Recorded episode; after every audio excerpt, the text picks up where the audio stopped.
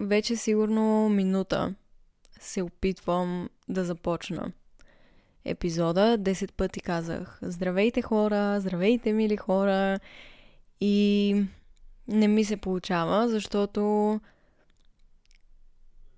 съм притеснена. Ако в крайна сметка успея да запиша епизода, той със сигурност ще бъде най-важния за мен. И най-личния, и най-трудния за записване. По принцип не, не изпитвам притеснение преди да записвам епизоди.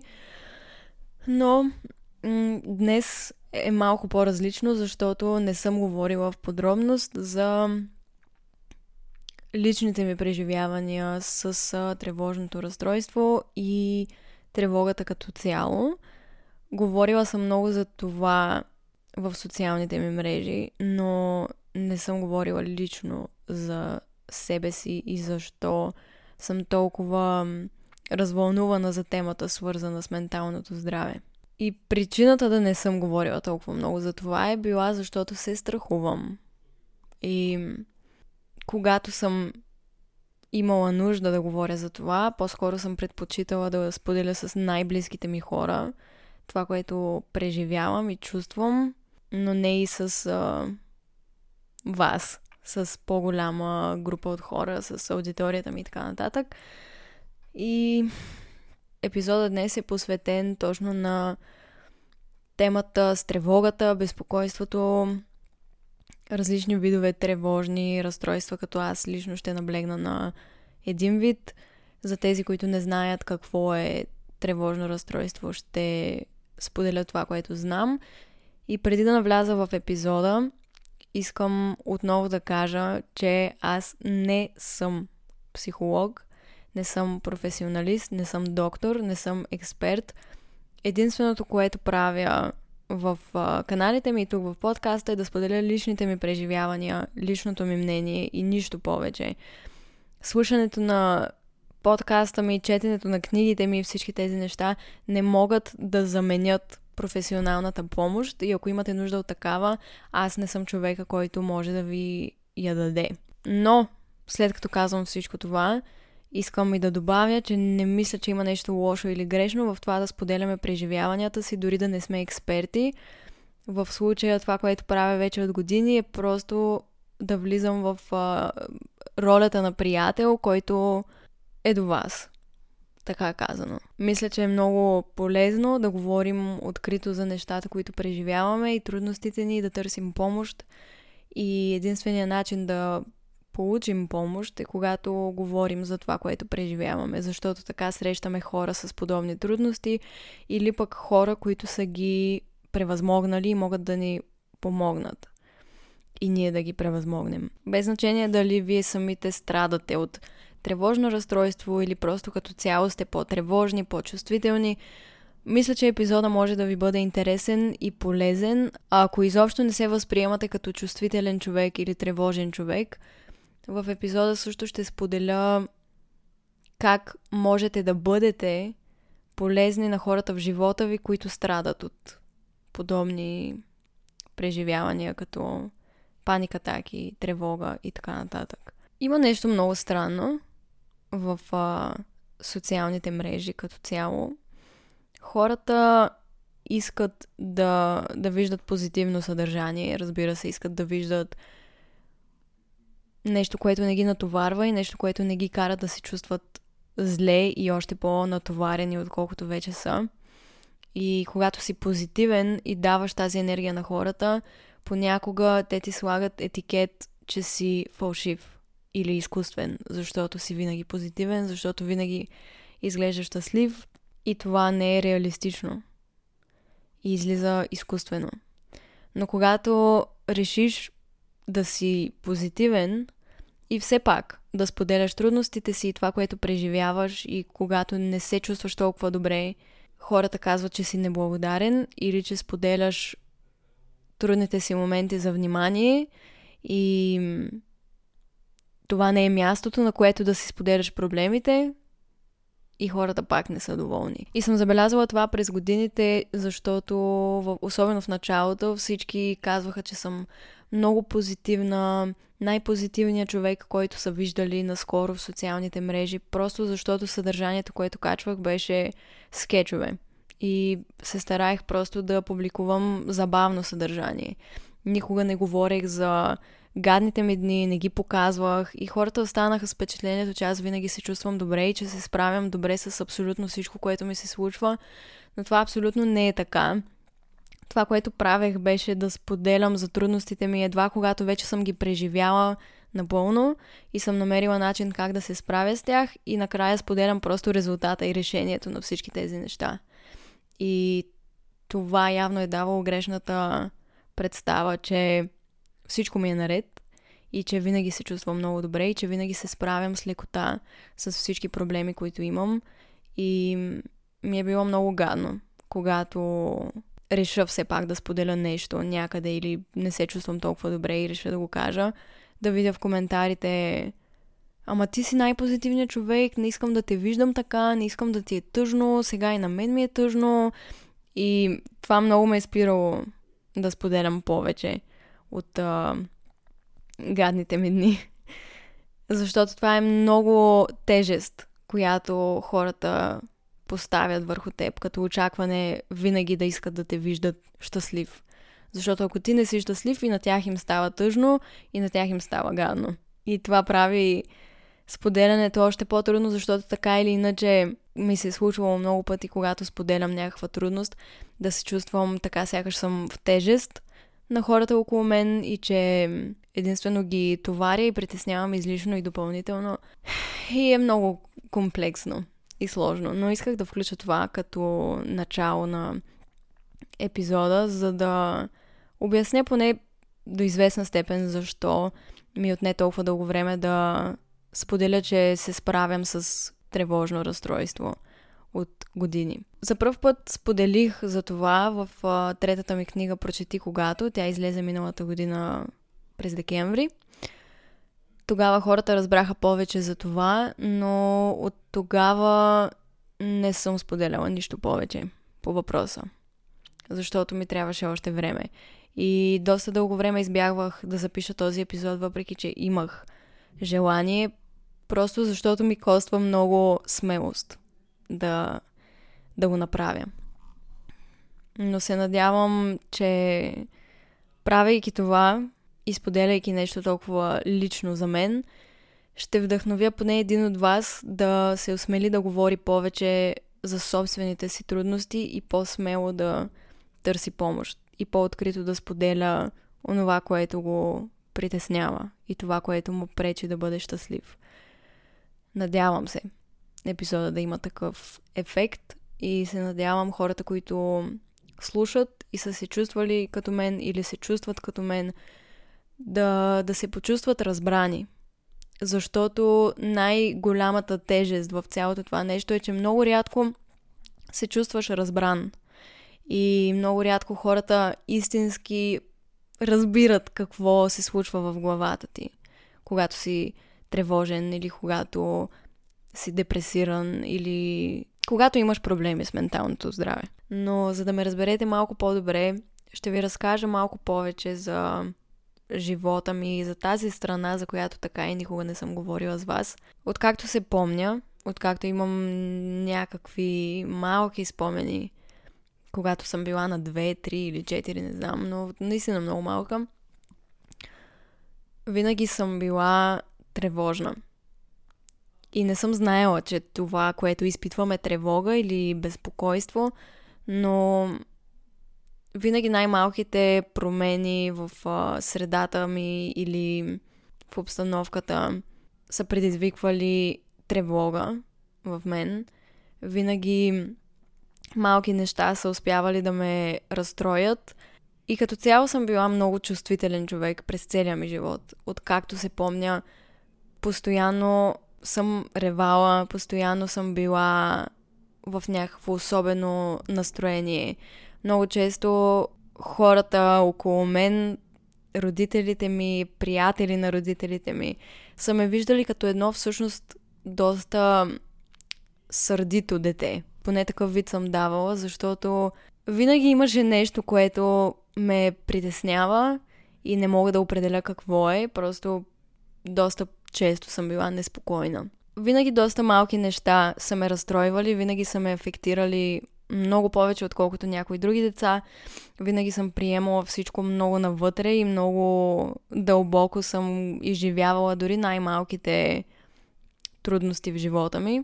Настроението ми винаги много лесно се променяло и афектирало от средата около мен. Ако средата се промени, аз също се променям. Настроението на хората около мен винаги е влияело на моето настроение.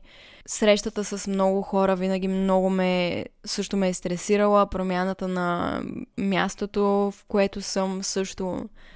И много дълго време не съм осъзнавала какво е това и защо се чувствам така и защо не мога да бъда като другите деца или другите хора, които познавам, защото всички са ми се стрували толкова... Не знам дали щастливи е точната дума, защото не се определям като нещастна и не съм се определяла като такава, но по-скоро всички са се справили толкова по-лесно с всичко, което им се случва и не са приемали толкова навътре всичко, всяка трудност. И съм се чудила, добре, защо аз не мога да, да направя така? Защо ми пука толкова много за всичко?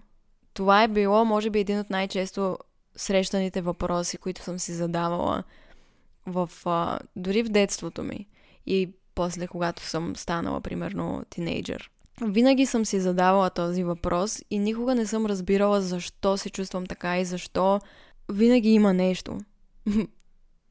защо винаги има нещо, което ме тревожи, винаги има нещо, за което да се притеснявам, винаги има нещо, за което да мисля, винаги ми пука за това как всеки се чувства в стаята. Винаги попивам по някакъв начин настроението на хората около мен. Мислила съм си, че съм безхарактерна, че съм глупава дори на моменти. Всякакви неща са ми минавали през главата през тези години. И винаги съм изпитвала една лека омраза към себе си. Че колкото и да се опитвам да не ми пука и да не се афектирам от заобикалящата ме среда, не мога. и в семейството ми имаме едно правило да не казваме не мога, това не мога да го направя, това няма как да успея да го направя. Винаги можеш да направиш нещо, ако искаш. И през годините много съм се опитвала и много опитвала съм какво ли не, за да да не съм толкова чувствителна, да не ми пука толкова, да не ме афектира толкова абсолютно всичко, да гледам малко над нещата. Мама винаги ми е казвала, гледай малко по-философски на живота, гледай малко по... как да кажа? Гледай малко по-мъдро на нещата, защото когато гледаш по този начин, не страдаш толкова. Аз съм страдала за всичко и съм го изживявала много дълбоко. Всичките емоции, които съм изпитвала, съм ги изпитвала много дълбоко и много са ме завладявали. И винаги съм считала това за една огромна слабост. И през годините, пак казвам, когато вече станах тинейджър и започнах още повече да се сблъсквам с а, всякакви неща, и трудности в училище, и на тренировки различни, когато съм ходила. Все съм си казвала, какъв ти е проблема? Аз не съм нормална. Аз не съм добре. Което е много токсичен начин да, да гледаш на себе си. И съм се чувствала толкова безпомощна, защото не съм разбирала защо се чувствам така. И това е бил най-големия ми въпрос. И може би дори подсъзнателно, затова от много малка прибягвам към литература, която е по-скоро психология, себепознание. Тази литература най-много ме е привличала и това са били книгите, които чета най-много и най-често и най-много си купувам и това са били видеята, които най-много гледам. И в девети клас спомням си, че бях депресирана и имах мисли за самоубийство. Бях много нещастна не се обичах, не се харесвах, не, не бях доволна от нищо и нищо не ми носеше щастие. И си спомням, че много хора по-възрастни казваха, ама ти няма как да си депресиран. Ти си в девети клас. Няма как да имаш депресия. Няма как да не се чувстваш добре. Ти си толкова млада. Това винаги е било нещо, което много ме дразни, защото депресията е нещо истинско и няма значение, че си млад. Депресията не се появява в определена възраст. И тези реакции на по-големи хора са правили нещата още по-трудни за младите, които преживяват депресивни състояния и са в депресия. Било е още по-трудно за такива хора въобще да говорят за менталното си здраве и да търсят помощ, защото то автоматично е било пренебрегвано. И всички пренебрегват менталното здраве на младите хора и въобще като цяло менталното си здраве и когато някой се самоубие и когато някой стигне до абсолютната крайност, си казват, е, ма как така, защо това се е случило, това е толкова ужасно, трябваше, нали, нещо да се направи. Как да се направи нещо, когато реакцията на всички е да пренебрегнат чувствата на човека срещу тях и да уважат това, което преживява. И това е, винаги е било толкова грешно според мен. И се радвам, че през последните години толкова по-открито се говори за депресия, за тревожни разстройства и така нататък, защото това е нещо, което огромна част от хората преживяват всеки ден.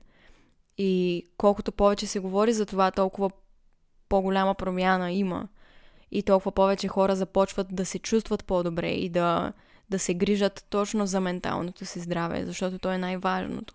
Това, което тръгнах да казвам, в девети клас се чувствах така. И си спомням един ден, просто излязох от час, мисля, че си направих теста по-рано и отидох в библиотеката, защото знаех, че там няма никой. Тогава просто си казах, след като си поревах 2-3 минути, че ще си взема някаква книга от библиотеката. И просто погледнах единия рафт, винаги отивах в, към рафта за психология и попаднах на една много стара, много намачкана, хиляди пъти сякаш четена книга, която се казва Как да се справим с безпокойството и да се радваме на живота. Книгата е на Дейл Карнеги, някои казват Карнеги, но мисля, че е Карнеги. И я взех. И започнах да я чета. И тази книга се превърна в любимата ми книга. И не разбирах точно защо, но тази книга стана всичко за мен. Тя стана моят помощник в живота и в ежедневието и до ден днешен това е любимата ми книга. Преди това бях прочела много-много книги, свързани с а, ментално здраве и психология изобщо, но никоя книга не ми беше помогнала толкова, колкото тази. И дори до ден днешен пазя тази книга и когато завърших гимназия, ми казаха, че трябва да я върна и аз казах, че ще оставя колкото книги поискат от моите, за да запазя тази, въпреки че беше изпокъсана и стара и се разпада. И те се съгласиха и я запазих. И няколко месеца след като прочетох въпросната книга, започнах да се чувствам и по-добре, нещата в живота ми започнаха да се подобряват. Имах първата ми консултация с психолог психоложка. Имах съпротива да, да ходя на психолог, но много исках и си записах час без родителите ми да знаят и отидох. Отидох на психолог, защото имах нужда да поговоря с а, професионалист и да споделя чувствата си и да потърся помощ по този начин, защото никога не съм виждала нещо срамно в това или нещо странно. Напротив, Просто не съм била готова до онзи момент, в 10-ти клас, когато за първ път отидох. И първото ми посещение при въпросната психоложка беше един от най-щастливите мигове в живота ми до тогава, защото преживяването беше много приятно и научих много неща за себе си, много неща придобиха смисъл. Най-вече придоби смисъл защо винаги съм била толкова тревожна. След много разговори и посещения разбрах, че имам тревожно разстройство. Това не ме изненада, защото винаги съм била много тревожна, както казах вече сигурно доста пъти, след малко ще ви дам примери. Но когато научих, че има, че това, което изпитвам и преживявам, има име и е нещо, което много други хора преживяват, се почувствах много по-спокойна.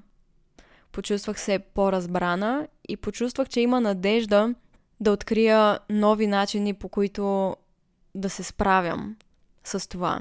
Просто защото знаех, че съществува и знаех, че вече мога да черпя информация за този проблем. И не знам дали щях да стигна до това знание, ако не бях посетила психолог. И не се бях отворила пред него, за да споделя всичките ми мисли, тревоги, чувства и поведения. И съм много щастлива, че започнах да ходя тогава. И си спомням, че реших да споделя с а, майка ми, първо, че съм ходила на психолог.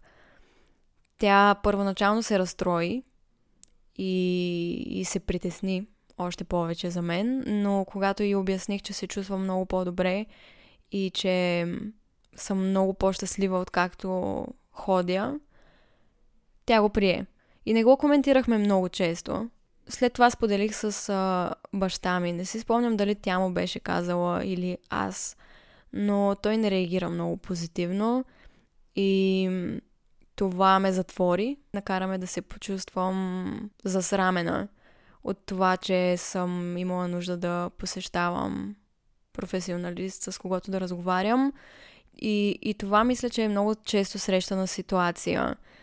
Те ме попитаха, ние не можем ли да ти помогнем? Ти не можеш ли да разговаряш с нас? Което абсолютно можех, разбира се, че можех. Просто имах нужда да поговоря с човек, който ще ме разбере на едно друго ниво. И оттам нататък спрях да коментирам посещенията ми, но те въпреки това продължаваха много да ми помагат. И много неща придобиха смисъл, защото имах възможност да погледна над детството ми по един друг начин и да опозная много аспекти от себе си, които съм ненавиждала и които съм мразила. Едни от първите признаци за...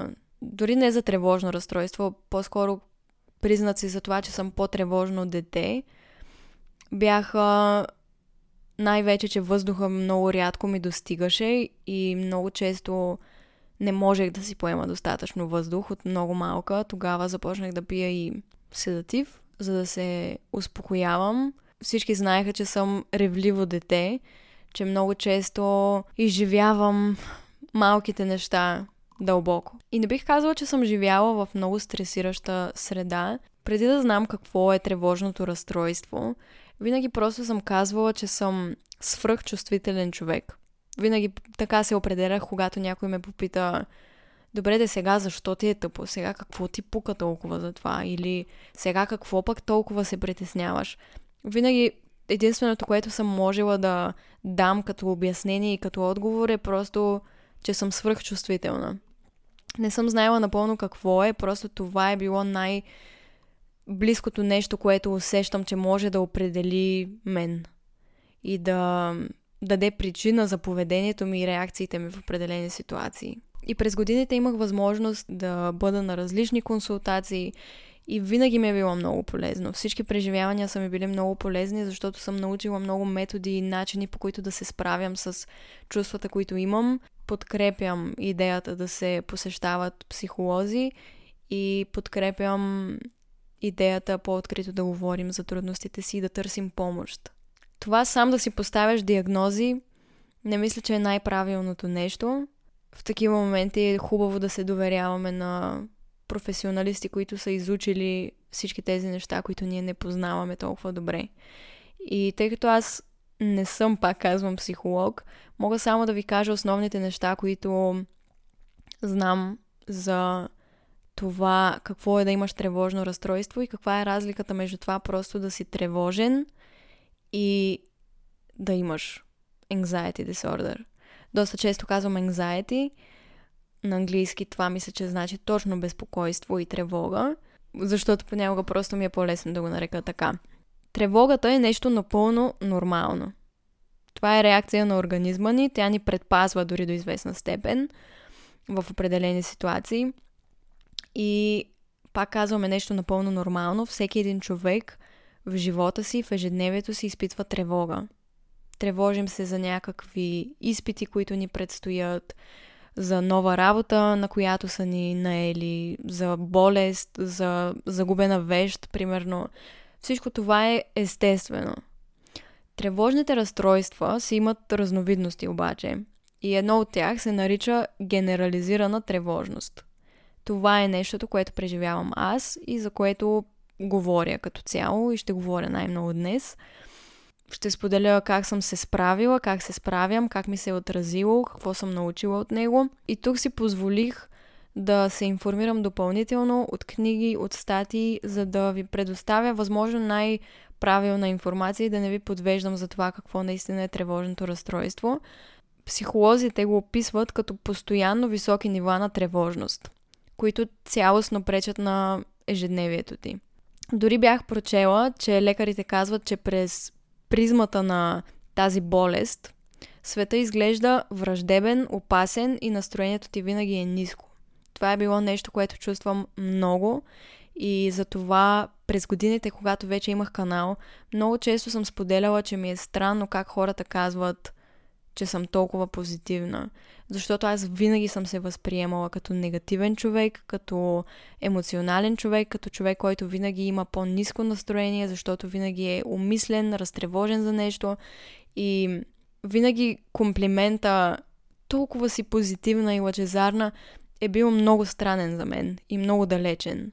И разбирам защо съм изглеждала така, но това не винаги е била моята реалност пациентите с а, генерализирана тревожност, за която говоря, преживяват дълбоко най-обикновени ситуации и случки, дори незначителни неща и се тревожат за тях постоянно. В една от статиите, които прочетох, беше даден пример, че такъв тип човек с подобно заболяване няма да спи цяла нощ, защото се притеснява, че може да закъснее на следващата сутрин, примерно. И самите тревоги, които тези хора изпитват, не съответстват с някаква опасност, която е пред теб. Защото често пъти, когато се тревожим за неща, те не, пред, не представляват някаква опасност или дори нещо, което е възможно да се случи. Ти просто се тревожиш за тях. Огромна тревожност предизвиква да проведеш нормален разговор по телефона, да си поръчаш нещо за ядене в ресторант, да излезеш на разходка и да отидеш до някъде, да посетиш рожден ден. Съвсем нормални неща, които дори, дори са възприяти като приятни. Могат да донесат много стрес на такива хора. В моя живот съм забелязала и вече, поглеждайки назад, виждам, че наистина най-малките неща са предизвиквали огромни количества стрес, като това да посетя рожден ден, още от много-много малка, когато различни деца и приятели ме канеха на рождените си дни, се чудех дали да отида, защото просто много се притеснявах да отида. Не знам защо съм се притеснявала и не разбирах защо се притеснявам, но изпитвах неописуеми нива на стрес всеки път. Въздуха не ми стигаше, когато си помислях, че трябва да се кача в такси или баща ми да ме закара, да отида на този рожден ден, да се срещна с толкова много хора, да... Не знам, не знам, дори не мога да си представя какво страшно или лошо може да се случи от посещаването на един рожден ден, но аз се тревожих много. И винаги питах мама дали мога да отида и дълбоко в себе си винаги се надявах да ми каже, че не мога, просто да не ми позволи, за да си остана вкъщи и да се чувствам добре и в безопасност по някакъв начин. И за това никога не съм говорила. Никога не съм била достатъчно смела да говоря за тези неща открито и да просто ме е било срам. Примерно мама ми записва час за фризьор, като съм на 10, да кажем. И просто съм се притеснявала да отида там и да седна на мястото и да ме подстрижа и да се прибера всякакви неща. Ако започна да ги изреждам, наистина са много. И когато във времето започнах да споделям и да казвам, ох, много се притеснявам за това, много се тревожа за това, хората са ме гледали с едно недоумение, как така се притеснявам. Много пъти е излизало, че драматизирам или че се превземам или че си измислям, за да ми се обърне внимание, което още повече ме е карало да не искам да споделям, защото вниманието е носило още повече стрес. И когато са ме питали защо можеш ли да ми обясниш защо се притесняваш за това нещо? Аз не съм имала отговор, не съм знаела какво да кажа, аз самата не съм разбирала тези чувства и емоции. Не съм знаела защо се притеснявам да отида до магазина и да говоря с а, жената, която е касиерка, примерно. Или защо толкова съм се притеснявала да отида на детски рожден ден като всички там са ми приятели и ги познавам. Не съм разбирала това, не съм имала отговор и затова и не съм искала да споделям, защото не съм искала да ме питат. Защото като ме питат и не мога да отговоря, изглежда така сякаш си измислям. И, и чувството е гадно. чувството е доста гадно да не можеш да обясниш дори пред себе си какво е това, което чувстваш и защо го чувстваш. Тревожното разстройство има и физически симптоми. Сега ще ви изброя някои от тях пикове на кръвното налягане до много високи и необичайни стойности, задух, задушаване, тахикардия, което е усещане за блъскане и лупане на сърцето или присвиване. Всички тези неща изпитах преди да започна да записвам епизода. Изпотяване много обилно и на необичайни места, треперене главно на ръцете и пръстите, завиване на свят, съпроводени с гадене, в тежки случаи реално се повръща мускулни крампи, главно на краката, повишаване на температурата, която после се нормализира без лекарство, усещането за заседнал камък в гърлото ти. Към тези чи- чисто изцяло физически симптоми има и трудно заспиване, нощно събуждане, изменение на съзнанието, т.е.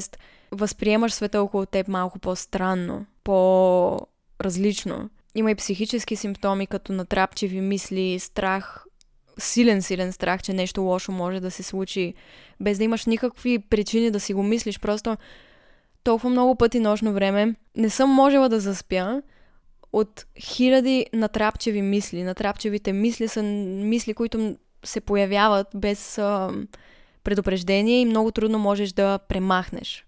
Те просто стоят там, като залепени сякаш в мозъка ти, стоят и те чувъркат през цялото време и не разбираш откъде са се появили, но са там. Какво ако утре се събудя и всички ме мразят? Какво ако всъщност имам тази болест и аз не знам за нея? Всякакви тревоги, които нямат причина да са там. Нищо не се е случило, всичко е нормално, дори да кажем имаш доста спокойна и приятна вечер, изведнъж тези мисли просто се появяват и, и стоят там и се изисква време и много усилия за да ги премахнеш. Хората с тревожно разстройство намират за по-трудно да контролират чувствата и емоциите си и логичното мислене, което един човек има, е по-избледняло при тях. По-трудно се успокояват и по-трудно могат да погледнат логично на нещата.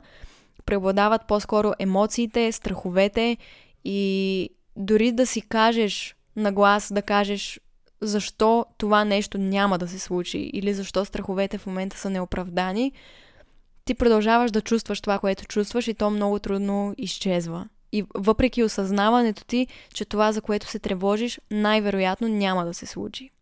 Много пъти ми се е случвало да се тревожа за нещо, изключително много, и да успея да погледна на нещата логично и да си кажа, ето това са причините защо тази тревога не може да се случи и няма да се случи и да съм наясно с всички факти и въпреки това чувствата ми да продължават да са там. Затова започнах и да медитирам, защото имам огромна нужда от това и това е, може би, едно от основните неща, които ми помагат за да се справя с натрапчевите мисли, непрестанното безпокойство и така нататък. Защото в някои моменти наистина дори имаш чувството, че полудяваш. Наистина. И или че умираш, когато примерно получиш паник атака. И в общи думи, това е разликата между обикновената тревога и човек, който страда от тревожно разстройство. Това, което споделих, е много общо и ако вие самите имате интерес да научите повече, винаги можете да го направите. Като тук искам да кажа, че съм гледала много филми по темата стати, видеа, чела съм много книги. Те са ми помогнали да добия по-ясна представа, но въпреки това, ако сега трябва да ви обясня химичните процеси, които стават в мозъка и влияят на психиката ти, не бих могла. Не бих могла да ги обясня, въпреки че съм гледала филми, съм гледала видеа и съм дала всичко от себе си през годините да се информирам, но мога да ви препоръчам да гледате в Netflix има един сериал, поредица по-скоро, серии, Казва се The Mind. умът на български. И там има един епизод, който е посветен точно на темата, свързана с тревогата и тревожното разстройство. И в самия епизод обясняват по-научно защо някои хора са по-склонни да изживяват а, тези неща, какво се случва в мозъка, какви са химичните процеси. Защото тези неща имат значение. И при някои хора просто рабо... мозъка им работи различно. Различно устроени са и химичните процеси в мозъка се случват по различен начин. И затова някои хора са по-склонни да преживяват тревожно разстройство, по-склонни са да имат депресия. Това са неща, които аз не бих могла по никакъв начин да ви обясня професионално и правилно и с всички факти и аргументи, но ако ви искате да го направите и да се информирате, можете да намерите много, много, много информация. Та така, горе-долу, това е за тревожното разстройство. Родителите ми не са знаели за това и си спомням, че преди няколко години говорих за това с мама и казах, че съм разбрала, че има нещо наречено тревожно разстройство и че по-добре съм разбрала защо се чувствам така и защо съм се чувствала така всички тези години. Защото аз съм живяла основно с мама, понеже баща ми не работи в родния ми град и той се е прибирал за три дни в седмицата – докато мама винаги е живяла с мен и е наблюдавала всичките ми емоционални реакции, всичките неща, за които съм се тревожила и съм била разстроена. Тя е била свидетел на всичко това и винаги е знаела, че съм много чувствителна, винаги е знаела, че съм много емоционална и че изживявам всичко много дълбоко, но и двете не сме знаели за съществуването на тревожно разстройство. И когато й обясних, си спомням, че тя реагира много позитивно. Аз се страхувах да говоря с нея за това, защото се притеснявах, че може да си помисли, че си измислям или че драматизирам или че преувеличавам. Имах много тревоги покрай това да, и, да изподеля, но в крайна сметка реакцията й беше много, много успокояваща и тя ми каза, че ме разбира и че ме подкрепя и че ще бъде до мен и че се радва дори, че съм научила повече за това и нещата някак си придобиха повече смисъл. И се радвам, че имахме този разговор. Все пак аз самата не винаги съм знаела за това, не съм знаела какво е. Винаги ми е било много трудно да съществувам просто в нормални ситуации, нормални човешки ситуации. Често съм имала паник атаки и други подобни панически състояния, които просто не съм можела да си обясня. И просто съм си мислила, че съм странна или че пак казвам, че полудявам. Случвало ми се да вечеряме просто с семейството ми и в един момент да изпитам нереална паника така, в която просто спирам да чувам, започвам да треперя, да, да мисля, че потъвам, че умирам и съм отивала до туалет, например, и, и си спомням дори веднъж, качих се в стаята ми, легнах на барбарона ми, загасих лампата пуснах си някаква позитивна мелодия, такава успокояваща и прегърнах солната ми лампа и се надявах да измуча всичката ми негативна енергия и си спомням, че наистина в този миг помислих, че умирам. И тук искам да включа нещо за паник атаките, защото пък а, може някои хора да не знаят какво точно е това. Те доста често са непредсказуеми и се появяват а, неочаквано дори на моменти, като унази вечер, в която просто тя се появи и аз не знаех какво да направя и все още не бях говорила с родителите ми за това. Не исках да ги тревожа, не разбирах какво ми се случва, не знаех как, как се нарича това нещо и просто се качих в стаята ми и да, реших, че умирам.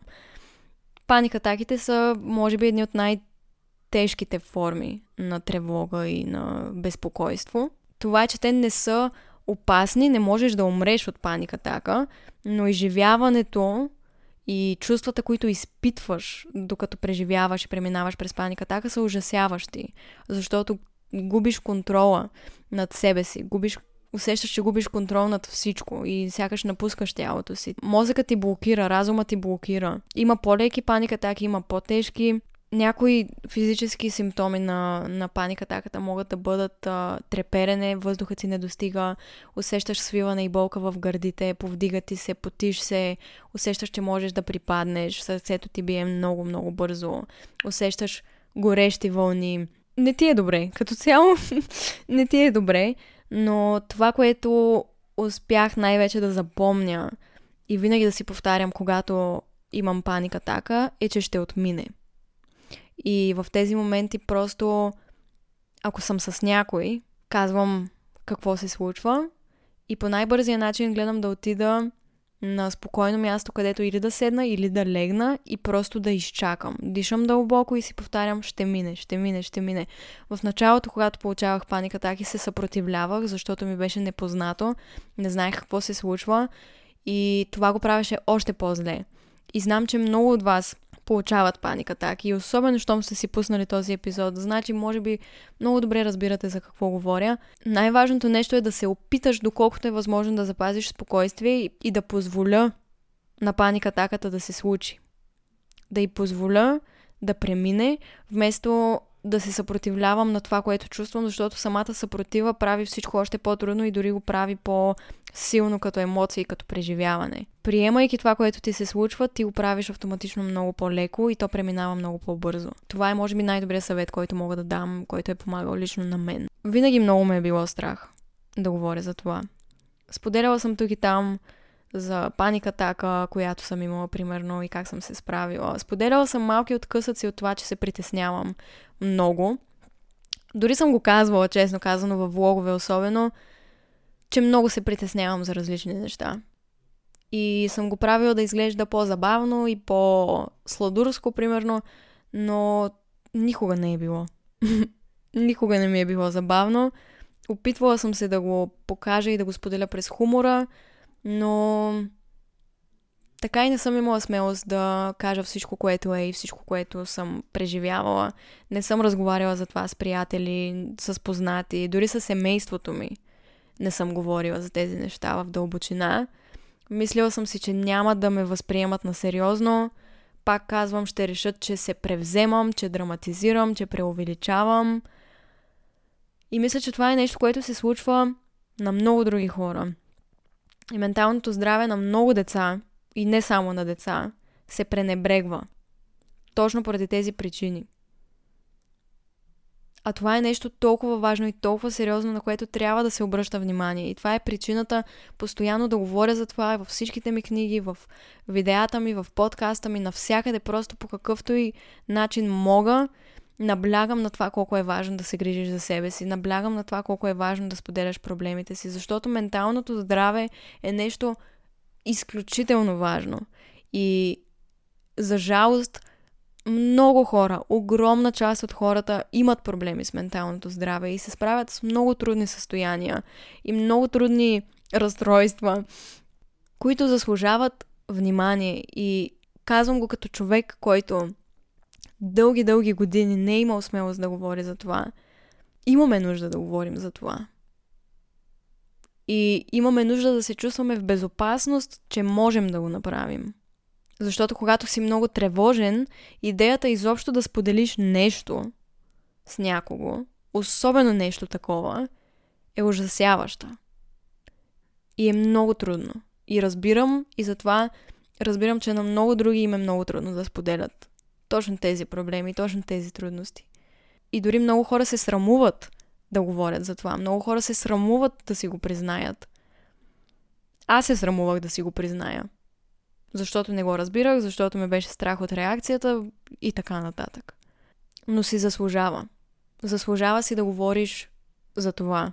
И до сега не съм го правила в такава дълбочина и толкова директно. И това е нова стъпка за мен и ново стъпало да се отворя още повече към вас за тази тема и се надявам с цялото си сърце някой, който има нужда от това да се почувства разбран. Защото аз не се чувствах разбрана много дълго време. И то не от другите. Не се чувствах разбрана дори от себе си. Не се разбирах. И не се харесвах и не исках да бъда този човек. И исках повече от всичко да бъда непокист, да бъда човек, който не е толкова емоционален и не приема всичко толкова навътре, да бъда човек, който е много спокоен, много уравновесен, много позитивен и щастлив през цялото време и винаги съм се мразила, че не съм. И че не знам как да бъда и колкото и да опитвам, просто не съм този човек. И това не е начин по който трябва да мислите за себе си. И дълго време гледах на тази част от себе си като на слабост, на нещо, което е сбъркано с мен, като нещо, което ме прави по-малко специална от другите, по-малко способна, по-малко адекватна, по-малко умна. Не е така. И всеки, който има някакво подобно заболяване, не е по-малко от другите. И не е по-слаб, напротив. И на всеки един, който слуша този епизод и открива себе си в думите ми, искам да кажа моите адмирации за това, че всеки ден се изправяш срещу всички тези трудности, всички тези страхове и се справяш блестящо. И избираш да се усмихваш, избираш да си добър човек, избираш да преследваш мечтите си. Това е похвално. И не те прави по-ниш от другите. И ако никой друг не ви разбира, аз ви разбирам. Много добре. Имах един период, който продължи цяла вечност, в който всеки път, в който публикувам нещо в социалните мрежи, изпитвах неописуема тревожност и паника и ужас и всички тези емоции, които изброих по-рано. И всеки път, в който предстоеше да си погледна телефона за нещо, имах сърцебиене и имах чувството, че от другата страна ще срещна най-страшното нещо в живота ми. Всеки път преди да вляза в секцията за коментари под някое видео или под някоя снимка, изпитвах също неописуем страх, че нещо ужасно ще прочета за себе си или ще видя някакъв скандал или изведнъж всички ще ме мразят. Това е нещо, което години изпитвах всеки Божи ден. И никога не съм го казвала. И си бях казала, че никога, никога и по никакъв повод няма да ви кажа това. И няма да го призная пред никого. Но истината е, че беше точно така. И всеки път преди да погледна коментарите на някое видео, трябваше психически да се подготвя, че всички вече може да ме мразят, защото очаквах точно това по някаква причина. Тези нелогични тревоги бяха части от качването на видеа. Бяха част от това да съм активна в социалните мрежи. Много дълго време не пишех описания на снимките ми в Инстаграм, защото ме беше страх как ще се възприемат, как ще реагират хората, дали ще ме разберат правилно. И просто не пишех нищо и си казвах по-добре да мълча и да не си създавам допълнително стрес и да не давам възможност на хората да не харесат нещо или да разберат нещо погрешно. Много дълго време след а, интервю, което имам някъде в телевизията или в някое радио, не, не, не слушах интервюто. Не го гледах, отказвах да го гледам. Изпитвах много стрес, че съм се справила много зле дори не съм искала да, да ги споделям. Дори не съм искала да ходя. Не съм искала да ходя на интервюта и до ден днешен изпитвам неописуем ужас от това, но се изправям срещу това вече доста години въпреки, че отказвам много възможности, се съгласявам на някои от тях. Преди първото ми интервю в преди обед, бях на 18, мисля, да. Две седмици преди самото интервю. Аз не можех да спя всяка нощ, защото знаех, че това интервю предстои. Имах непрестанни паникатаки, чувствах се нереално зле. И го споменах дори в едно видео, че съм се тревожила супер много и хората не ме разбраха. разбраха, че се притеснявам и че е нормално, но не разбираха колко много всъщност. И тогава много се мразех. Мразех всичко и си казах, искам да спра с това. Не мога. Не мога да го правя. Не мога да се занимавам с това нещо. Просто защото не мога да, да се справя с вниманието, с интервютата, с постоянния стрес, как ще реагират хиляди-хиляди хора на нещо. И въпреки, че качвайки видеа, винаги съм била уверена в тях и съм изпитвала много любов към тях и съм била щастлива и не съм мислила в същото време за това какво ще кажат хората. След време, когато започнаха да се гледат от стотици хиляди хора, този страх се появи И пак правех всичко, което ми харесва. И имаше моменти, в които се чувствам уверена и щастлива и просто не се тревожих за нищо. Имаше моменти, в които се тревожих за всичко. И на моменти съм си казвала, не мога. Не мога, просто не мога, не съм за това, не съм направена за това. Не мога да издържа на това. Идваха много запитвания за интервюта, за предавания. Преди няколко месеца ми бяха писали да водя някаква лекция в някакъв, някакъв университет онлайн в Нью Йорк. И това беше абсолютно истински имейл, който отказах. Просто казах, че не мога. И психически ми е било много трудно да издържа на цялото това нещо. Въпреки, че за някои хора това наистина е много лесно и винаги искрено съм завиждала на тези хора, които могат спокойно да отидат на интервю, да бъдат снимани на живо, да стоят така в телевизията. Защото никога не съм чувствала, че аз мога да бъда така и да се чувствам спокойна. И до ден днешен, дори когато интервютата ми са на запис, защото вече единствено се съгласявам на такива интервюта, пак изпитвам огромно притеснение. И работя над това и разговарям много за това с а, терапевтите, при които съм посещавала. Но това продължава да е огромна трудност. Винаги съм казвала, че това не е от значение за мен да бъда в телевизията и да ме дават по интервюта и така нататък. Много е готино, изглежда супер яко, но просто не съм го искала за себе си, защото съм знаела какъв стрес ще изпитам и просто не си е заслужавало за мен но от агенцията, с която работя, винаги са ме поощрявали да се изправям срещу този страх и да приемам колкото мога такива покани, защото в крайна сметка точно те са ми помогнали да, да стигна до тук. Под това имам предвид да стигна до момент в живота ми, в който не се притеснявам толкова, колкото преди за интервюта. И ако преди години не съм можела да спя две седмици преди интервю, сега не мога да спя два-три дена преди интервю, което е огромен напредък и този напредък нямаше как да постигна, ако не се бях съгласявала точно на това, от което ме е страх. И в крайна сметка не се отказах.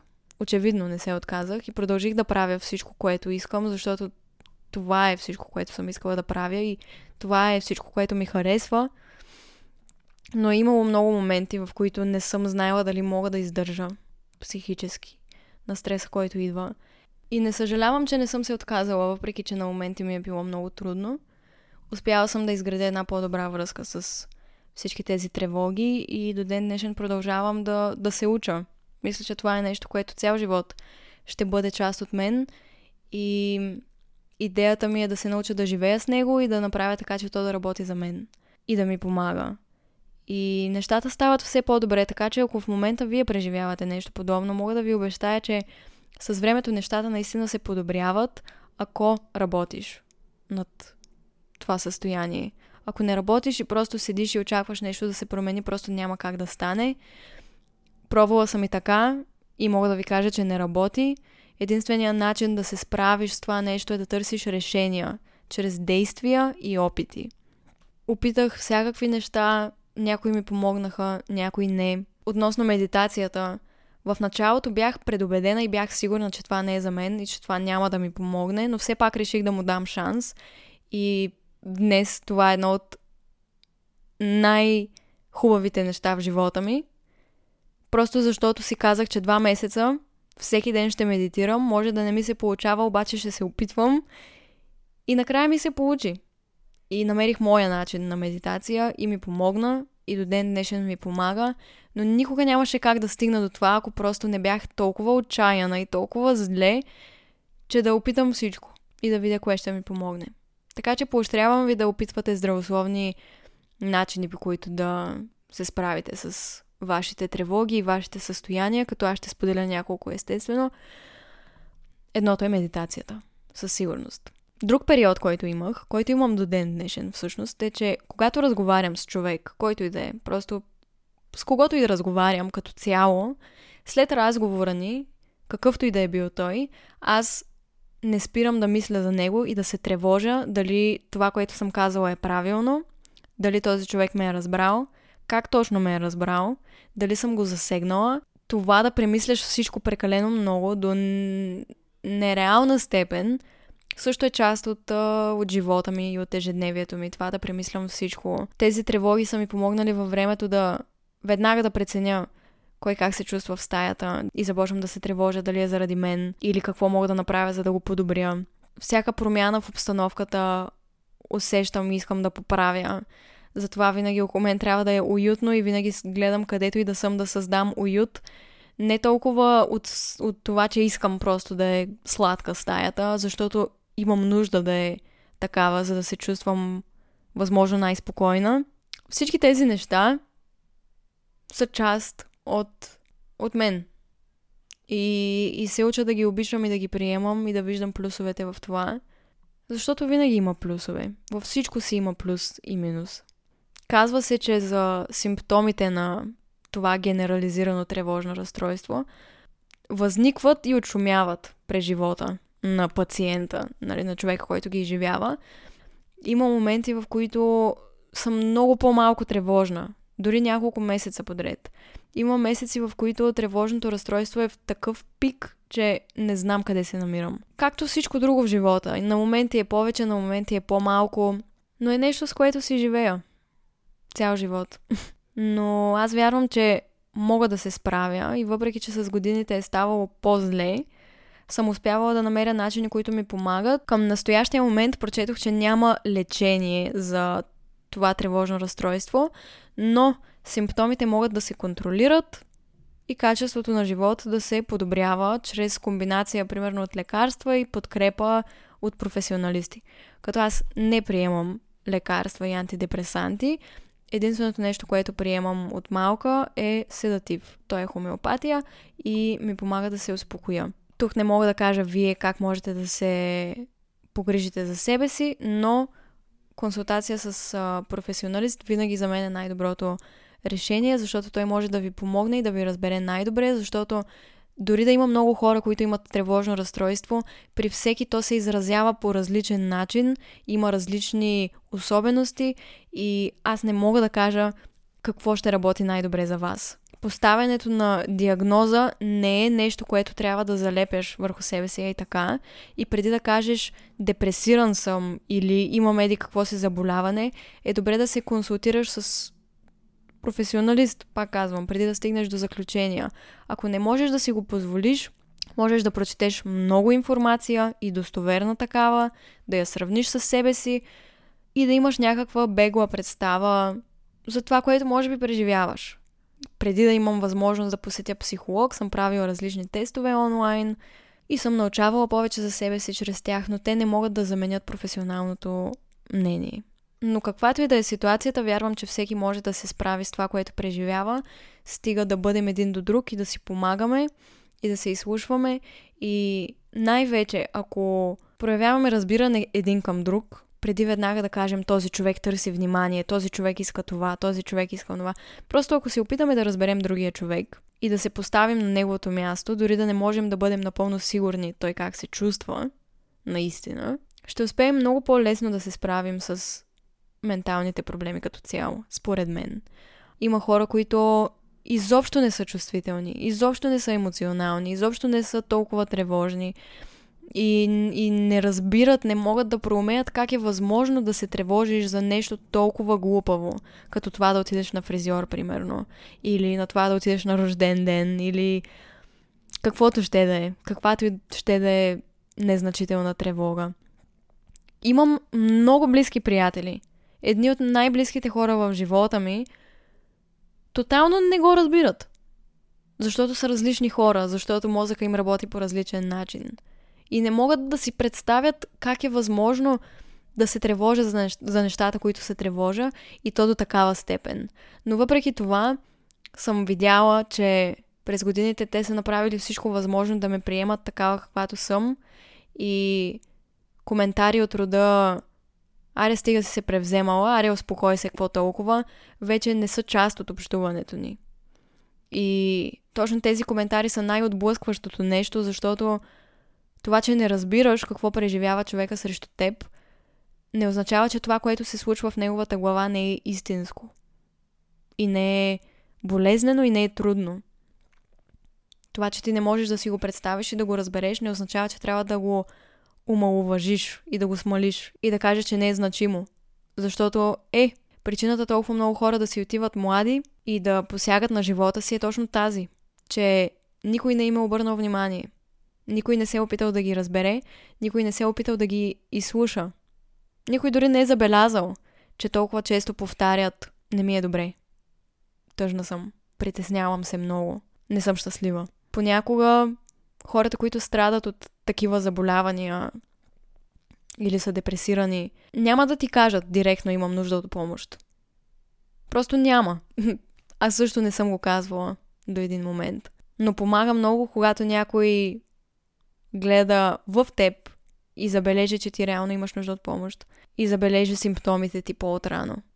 И ви поощрявам дори вие да нямате подобни проблеми и подобни тревоги, да се оглеждате и да обръщате повече внимание на това как се чувстват приятелите ви, членове от семейството ви, съученици. Разбирам, не всеки е запознат с тях, но съм сигурна, че можете да се сетите за поне един ваш приятел, който има нужда от помощ. Има нужда от разговор. Има нужда от това някой да го разбере. Вие можете да бъдете този някой, който да му подаде ръка. Или да му даде възможност просто да сподели какво преживява. Имаме нужда от това. Всички имат нужда от това. Понякога е много трудно, разбира се, като те питат как си, какво става, имаш ли нужда от нещо. Трудно е да кажеш да. Да, моля те, помогни ми. Имам нужда от помощ. Трудно е, много е трудно. Казвам го от личен опит. И не всеки ще има смелостта да, да поиска тази помощ. Не всеки ще има смелостта веднага да, да е уязвим пред вас. Защото може би е свикнал всички да му казват, аре стегни се голяма работа, какво толкова? Аре по-сериозно. Или аре бъди благодарен, бъди позитивен. Не винаги работи така. Така че не се отказвайте от близките си, от приятелите си. Дори когато им е по-трудно да споделят с вас. Не ги насилвайте по никакъв начин да говорят с вас, но им покажете, че могат. Покажете им, че могат да разчитат на вас и че могат да разчитат на това, че когато те се почувстват готови да ви споделят, вие ще ги разберете и ще ги изслушате и най-вече няма да ги съдите за това, което преживяват, дори то да ви е далечно и непознато. И не винаги е толкова лесно. Някой да ти каже, просто бъди благодарен. Просто бъди позитивен. Просто погледни по-ведро над нещата.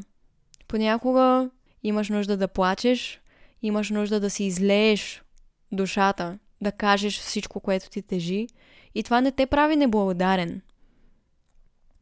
Аз имам тревожно разстройство и се тревожа за всичко и много често не се чувствам добре. Това не значи, че съм неблагодарна.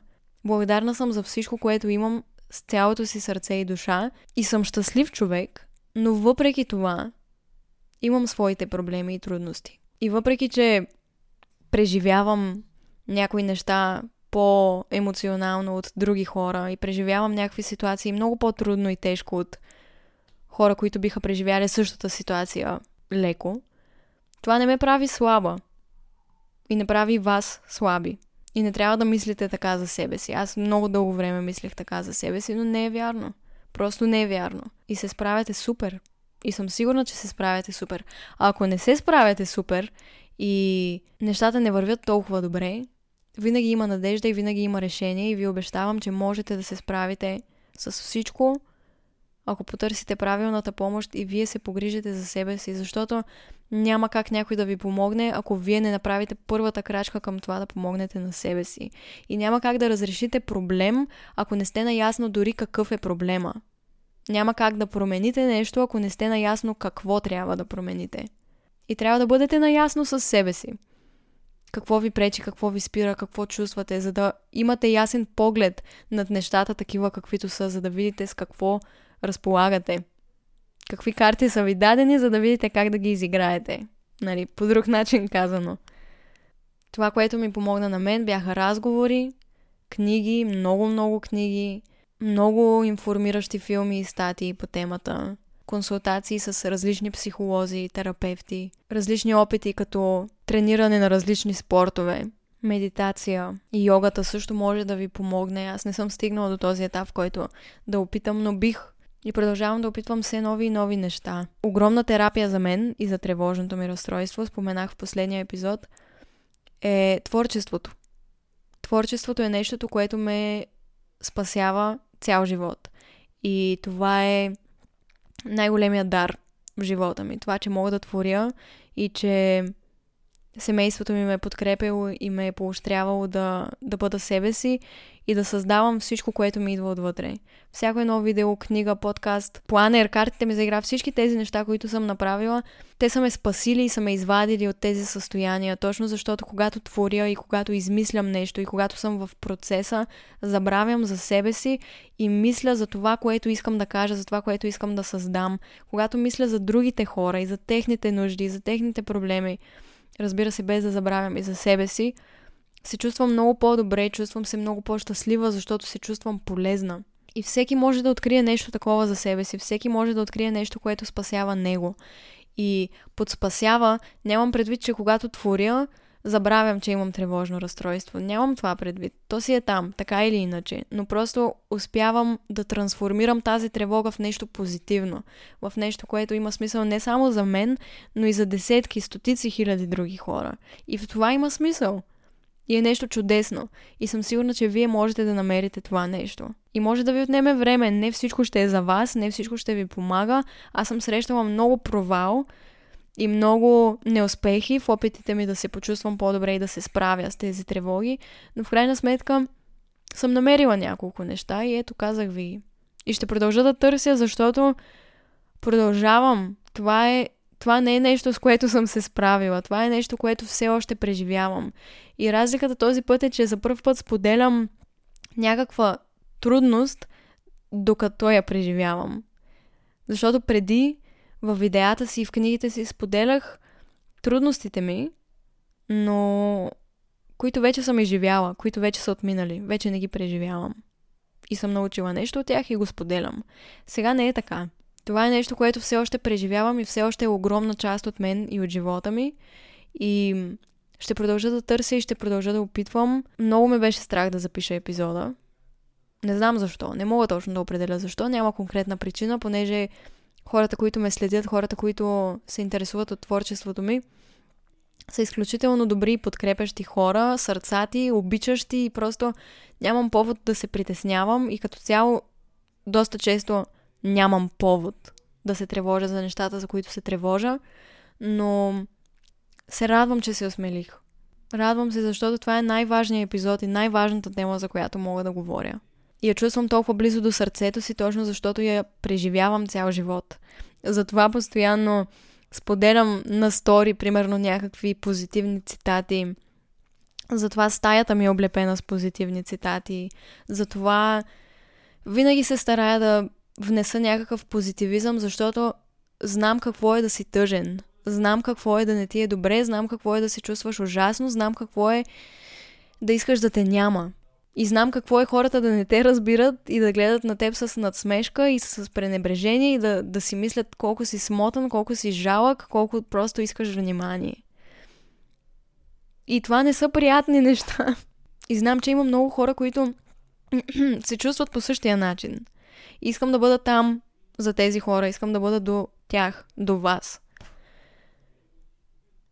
И се радвам, че мога до някъде. Преди всичко голямо в живота ми съм изпитвала огромно безпокойство. Дори съм се разболявала от тревога преди големи събития в живота ми, като например първите ми състезания в детската градина, като бях мажоретка. После, когато започнах да ходя на плуване и да имам състезания там. После конкурсите ми по танци, изпитите ми, уроци по пеене, колаборации с различни хора, участия в различни проекти, видеа, интервюта. Преди всички тези неща съм изпитвала нереално, неописуемо много стрес. Наистина не мога да ви го опиша и, и се надявам да не го разбирате, но се радвам, че не съм се отказала, защото имах всички основания да го направя. И искам да поощря вас да направите същото.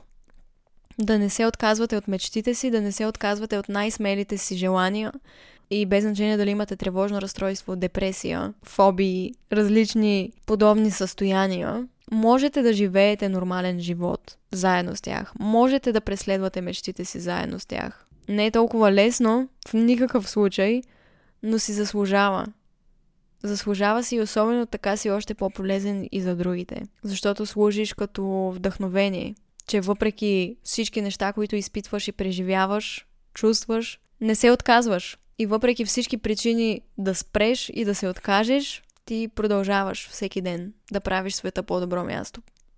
С присъствието си, с творчеството си, с идеите си, с характера си. И ви моля да не се отказвате. Не се отказвайте от себе си, от приятелите си, от мечтите си, от семейството си. На моменти е много трудно, на моменти е по-лесно, но всичко винаги отминава и ще се справите с всичко, което преживявате в момента. И когато на мен са ми го казвали, не съм го вярвала. Приемала съм го като поредната клиширана позитивна мисъл. Но във всички тези клишета има много истина. Може да са дразнещи, обаче са си доста, доста, съдържат доста истина. Ще се справите. Дори сега да не изглежда така, просто не се отказвайте и търсете решения на проблемите си. Това е нещо, което винаги съм казвала. Дори в имейла ми за съвети преди години, като ми пишеха всякакви хора, основното нещо, което казвах на всеки един човек е не се отказвай, просто търси решения. Този, който търси и не се спира в своето търсене, винаги ще намери това, което търси. Това го знам от един много, много мъдър човек. И, и е прав. Много ви обичам и се надявам днешния епизод да ви е помогнал да разберете себе си по-добре или близките си по-добре или мен евентуално по-добре. И се радвам, че ви допуснах толкова близо до себе си. И ще се постарая от тук нататък по-често да говоря за това, без да се страхувам, че някой може да не ме разбере. Защото пък знам, че има много хора, които ще ме разберат и за тях се заслужава да говоря и да се изправям срещу страховете си всеки ден. За вас се заслужава. Така че, благодаря ви много и поемам си дълбоко въздух и се чувствам горда и щастлива, че успях да запиша този епизод. Ще се видим скоро, не знам кога ще е следващия епизод, но ви обещавам, че ще има следващ. До скоро!